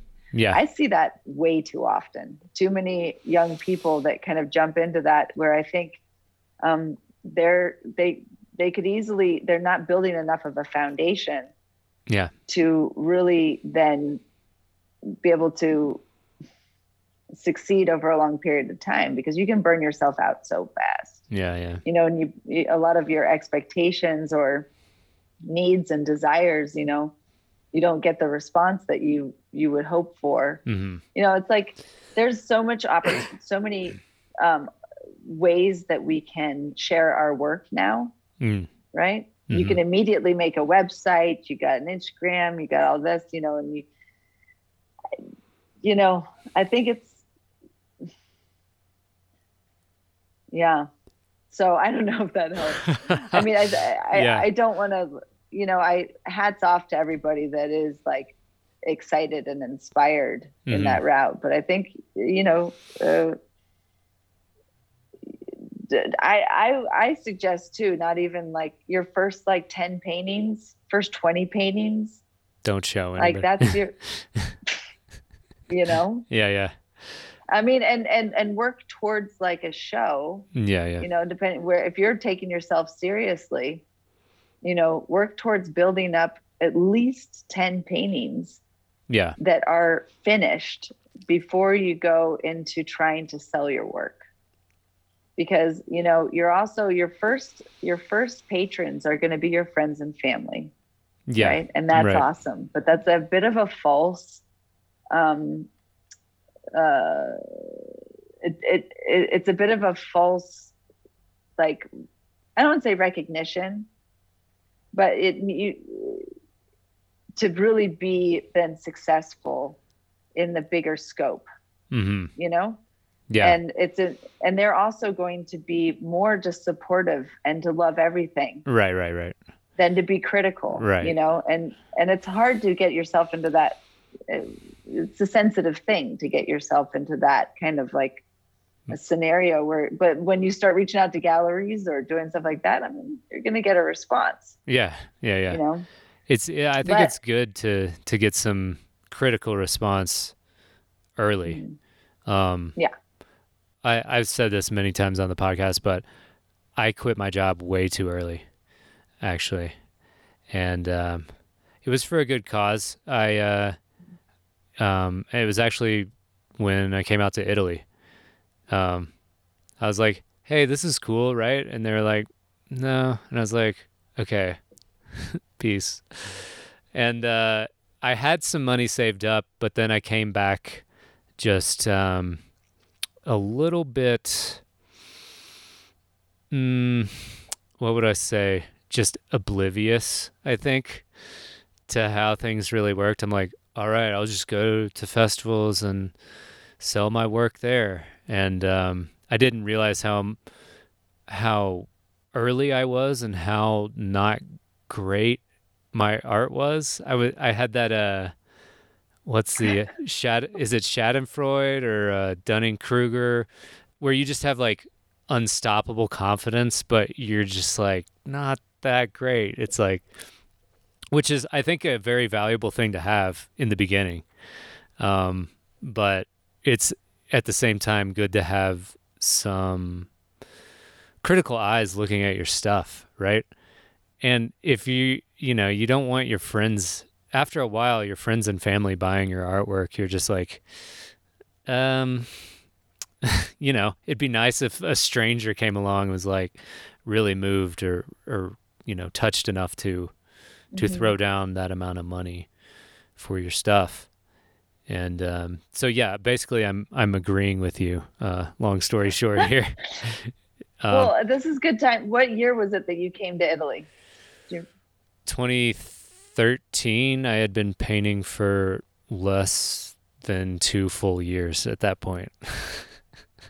oh my gosh, I so remember that, and I remember like, I I mean, really, when we were pre- preparing for this conversation or just kind of watching what you've been doing with with the with the podcast and mm-hmm. um, I've reflected a little bit, you know, and looked at some of your work. I mean, I've seen it over the years, right? Mm. But you're one of the ones that didn't stop.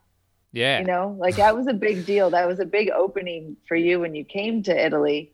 And you, that kind of like, almost like that naive, zealous kind of like, you know, was a real gift for you. I think you know? so. Yeah. And I'm and I'm glad that you didn't stop because your work has continued to really refine, be refined, you know, and you've earned more and more. And that's what happens. Yeah. You have to earn it. Yeah. You, don't do. just get it handed to you. Right. There's no shortcuts. You know, and I no, and I may have like kind of shown up. I I I, sh- I showed up in like the kind of the the U.S. scene, visionary art scene, mm-hmm. festival world. Like it was 2007, eight, nine is when that that started to happen for me. But I'd already had a decade before of like a decade of of painting every day. Yeah. Classical training and mm-hmm. all kinds of other stuff, you know. And so it my work changed but it's like having being in the field and committed to your work it takes time. Yes. and so this is where like it, and you're basically starting a new business you know? Oh yeah. Which and, which by the way i had no i was just like i'll paint i'll sell my work. Who cares? And it's like so mm-hmm. much more compli- uh, complicated than that you know? Yeah. And and that's where it's like don't feel the pressure. And like you have to turn your art into a business yeah, like, that's I important. think it's a better. It's very important. I think it's really important to have multiple skills, especially yeah. to n- nowadays, and to see ourselves as artists mm-hmm. in everything we do. Yeah, yeah, It's not just your painting that defines you, or your poetry, or your, you know, it's your life. Like you are an artist, and that's one thing that you said before. Seeing that everybody is an artist. Thank you, Bob Ross yeah. He's also one of those like great, you know, like leaders yeah. in in our con- modern world of like, you know, really like supporting people and encouraging people to explore their artistry that they're artists too. Mm-hmm. You know, so like having other ways that you express yourself. Yeah. Um, and that you can also make money in can relieve that pressure from making the money directly from making paintings and prints and selling them. Yeah. You know, and and don't be too pleased with yourself. Ooh, yeah, that's a good one. And be careful to not be too critical too, you know, because then you won't do anything. Yeah, it's right? such a it's a fine line for sure. It's a fine line, but it's something like a, a healthy dose of of of both is what we need, you know, and yeah. we need to like riding that wave of of of constant like critis- critical, self-critical mm-hmm. like I, and also like um, encouragement and like a- accolades, you know? Like, yeah, yeah, yeah, yeah, yeah. It's funny because like um, I think social media is both you know, both positively and negatively, uh, gives you a distorted picture of what Mhm. you're creating, like where it actually falls on on how people think about it. Like, because you know, we take one or two negative comments and just like fixate on those and y- it may you may think about them all day but then the opposite side of that is just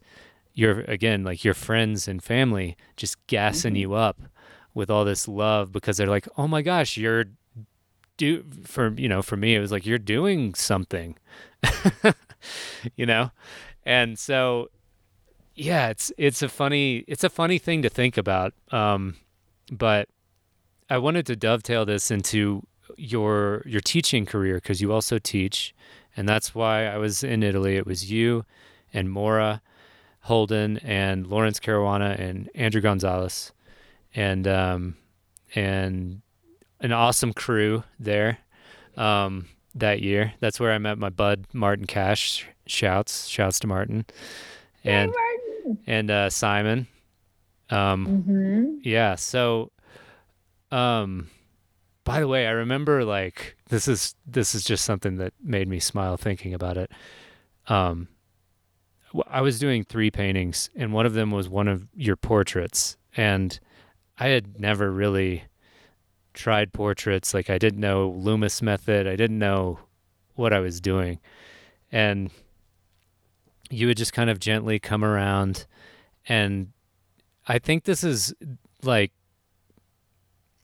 I haven't met a ton of teachers, but I think that you might be the best one that I've interacted with because you have this way of Mhm. like speaking to everybody individually.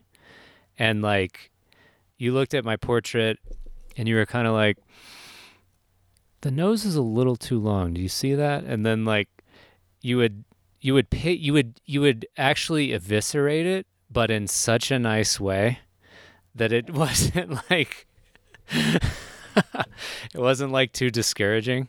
Um, so how do you do that? Ah, that's so sweet. that's so sweet. Um, yeah, that is some kind of little gift that I have and that I've that I enjoy hmm the exchange with um one on one, you know, with someone. And the self portrait has been such a great tool for that. hmm Um, and the ability, or, you know, the encouragement is like, you're doing great and try this Yeah. you know i mean is like i've never had to really maybe think about it too much. Hmm it's kind of just been a natural um, flow for me. Yeah. but um, i've learned together with everybody that's ever come to study with me Right. um, very vulnerably i feel like. And i feel like when i go into the teaching um, role whenever every time that i do it i i have an overwhelming sense of fear you know that i'm able that that i have anything to share with anybody yeah. Yeah. Yeah. you know and then it's kind of like in based on kind of the formula that i've found works for me and then like you know really looking at each person that comes and their struggle and their situation and finding a little all you got to do is find one thing and then you kind of like go down that path together and having something to reference like the self portrait Yeah. Yeah. to look at together we can calibrate you Yeah. know? Yeah. Yeah. and so that's that's been like an incredible teaching tool and i mean these workshops i started really teaching in italy i think it was maybe 2011 hmm maybe or 2010 2010 and um, that was you know it was laurence that threw me into that Yeah. cauldron and i'd already been i'd already taught had some private students hmm um, in vienna. I had a student that worked with me for like a year. Mm. and um, that but i had never done workshops. But i had the experience through going to some workshops with phil jacobson and michael fuchs. And you know you just go in and you jump in and say like okay what are we going to do? And how what's what's what's the medicine? What's the solution for you and for you and for you and, and for to figure that out is like a detective game Yeah. you know and sometimes it works and sometimes it doesn't. I haven't made too many people cry. I don't think, but you know, because of uh, you know their piece getting destroyed. But there's been moments. I mean, I've definitely cried. Yeah. Where it's it, it's an intense thing to get in the midst to to help somebody push through and and to discover you Yeah. know their themselves with the self portrait. You know. Yeah. Yeah, that's I mean, I think that's that that's a crazy crazy cool skill to have is to be able to teach um and like I said, you I mean, you nailed it uh in my experience. Um it's Mhm. like it's uh, it's it's kind of like you you put the the criticism in the middle of the sandwich and then on either end is like some nice things, some banter, you know. Um, but yeah, um, are you? So were you teaching on the Vision Train on that that twenty four hour uh, art jam, global art jam you guys were doing? Well, it's um, it's definitely all a.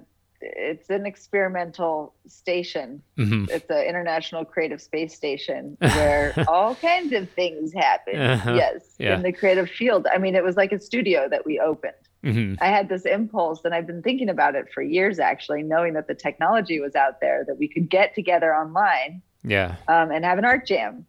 And because I have students all over the world, because I've taught all over the world hmm as well. And um, knowing that that was possible, I was kind of like, okay, when the pandemic hit, there was a very clear thing that started like pulsing through me, like this has got to happen now. Yeah. And um, so I merged all my Facebook groups from different workshops for years. And so there was like 300 plus people in those groups. And I'm sure there was some that I missed because we didn't have Facebook groups, but we pulled that together. That was the invitation. Come, guys, you've heard me talk about this many times. Let's get together and practice our work. Like you've learned the skills, you just got to practice now, and we can support each other in this environment. So it is a like it's an environment of of education.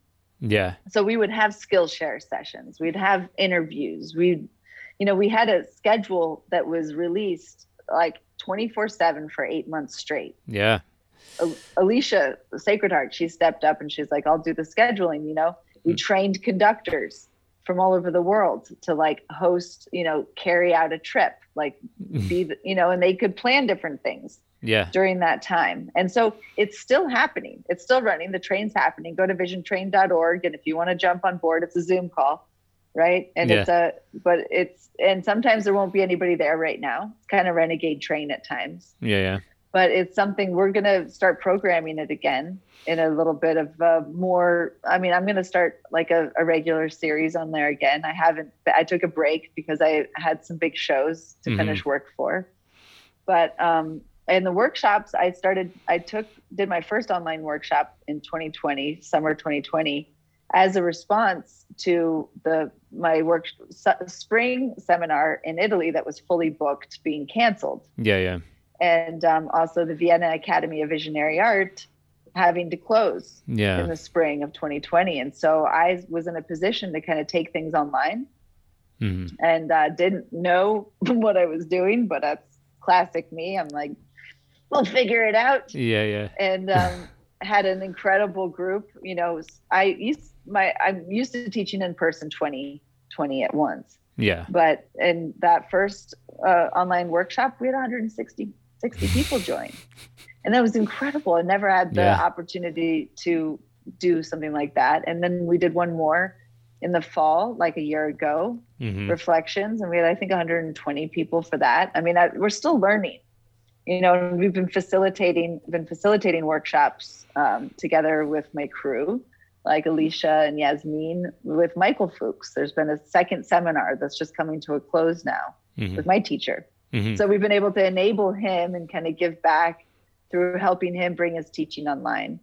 And you know, what's next? I mean, that's a big thing. I'm gonna def- definitely do more online teaching, but I'm looking forward to in-person teaching again. But I'm also still like a little hesitant to plan things at the moment Yeah. um, because I need to close out some stuff and organize operations in, in my own world so that I can be a really effective teacher. Mm-hmm. You know, it's like teaching 10 years straight and just kind of going like I'd always go back to the same places in many yeah, yeah. ways because it was awesome teaching in eco villages all over the world, you know? Yeah. And, um, but it's time been good now for me to take a pause and consider what's real, what's really next and what formats and, Sweet. It's gonna be fun. Yeah, yeah, yeah. I hopped on a couple of those, uh, a couple of those vision trains. They were really fun, especially. I think I was mostly there in the spring, summer of 2020. The few times mm-hmm. that I mm-hmm. got on, and I found it really important that that was happening. Um, and there are other kind of things like it, like you know, people would stream uh, music and um, and things like that. But but you know, if you were in those first you know that first month or so, everybody was like, we were totally clueless of how this thing was uh, progressing in terms of you know uh, spreading, I guess, and every you just didn't see anyone. Period. Uh, you know, you went to the mm-hmm. grocery store, you get masked up, whatever. But you know, I missed painting with my friends, which was something that you know you you do if if you have other painter friends that live near you, and that was a nice, a very nice like um, surrogate thing to to have to have in place there. Um, yeah. So yeah, I wanted to kind of, I know we touched on that in the very beginning, but for people who don't know what that is, um, Vision Train. Shouts to the Vision yeah, Train. Yeah, we're just getting started. You know, yeah. like there's so much that it still hasn't come into form that that we've envisioned in the past year and a half. And i really see the track the educational track really developing you mm-hmm. know so in in the sense so there's the there's the nonstop art jam like mm-hmm. that will always be there. Yeah. But there being more tracks for you know planned things that are paid and unpaid you know the paid and free you know in a sense. Right yeah yeah yeah.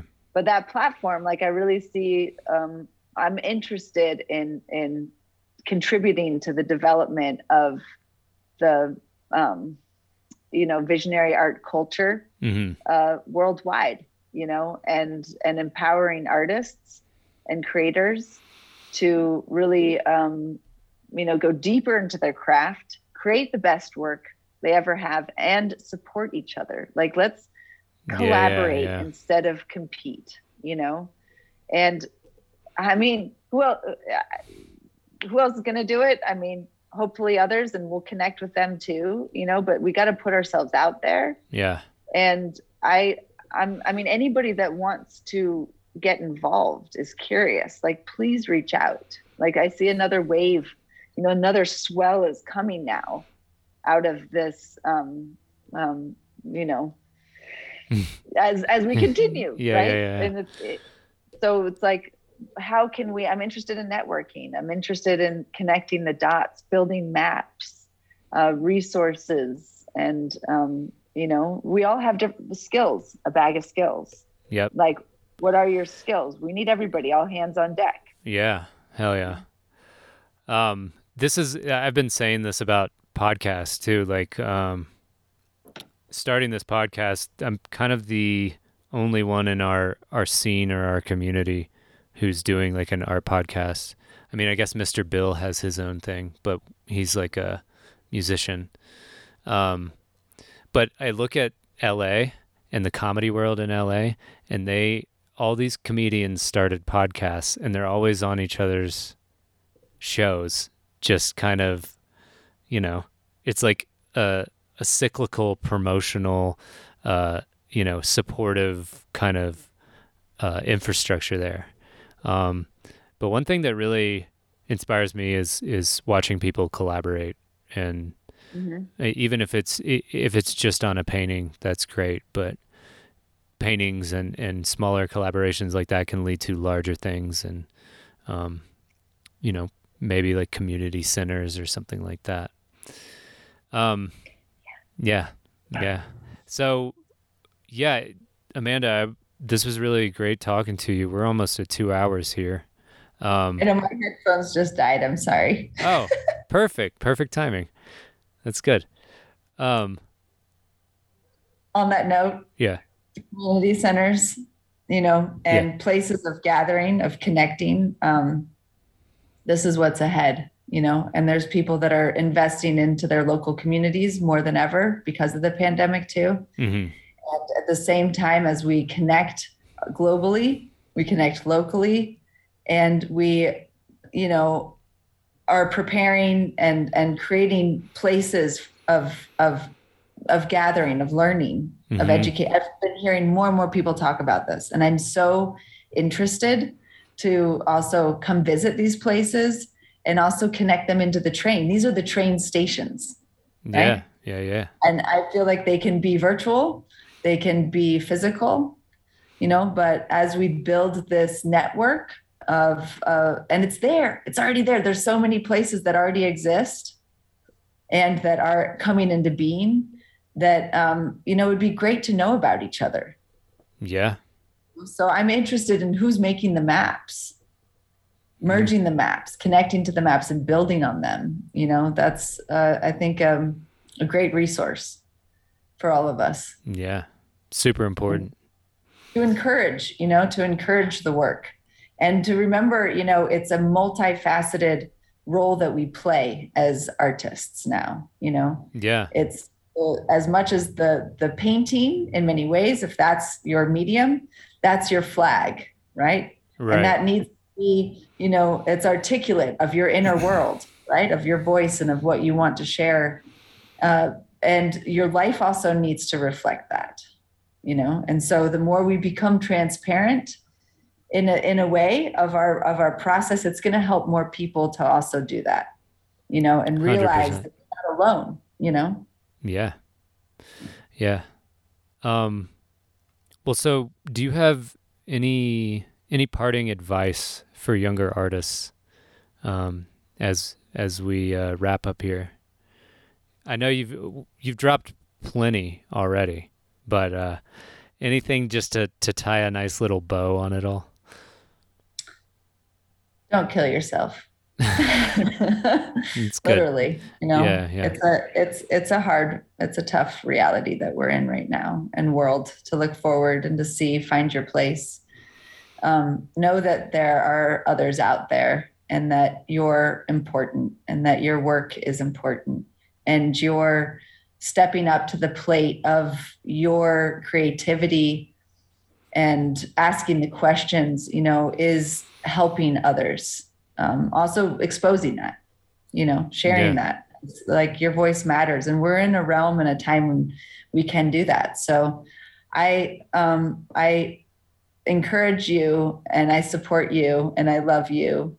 And i hope that you um you know find good community and continue to to also give of yourself you know? Find out where you how you can be best of service and listen. You know find times to to be quiet and listen and and um yeah have a good practice. Do the work. Yes. show up. Show up to your canvas. Yes. Well, thank you so much, Amanda. Those were uh, beautiful parting words. And um, yeah, thank you everybody for listening, and we'll see you next time. yeah thank you andrew you're amazing You are too. cheers Cheers.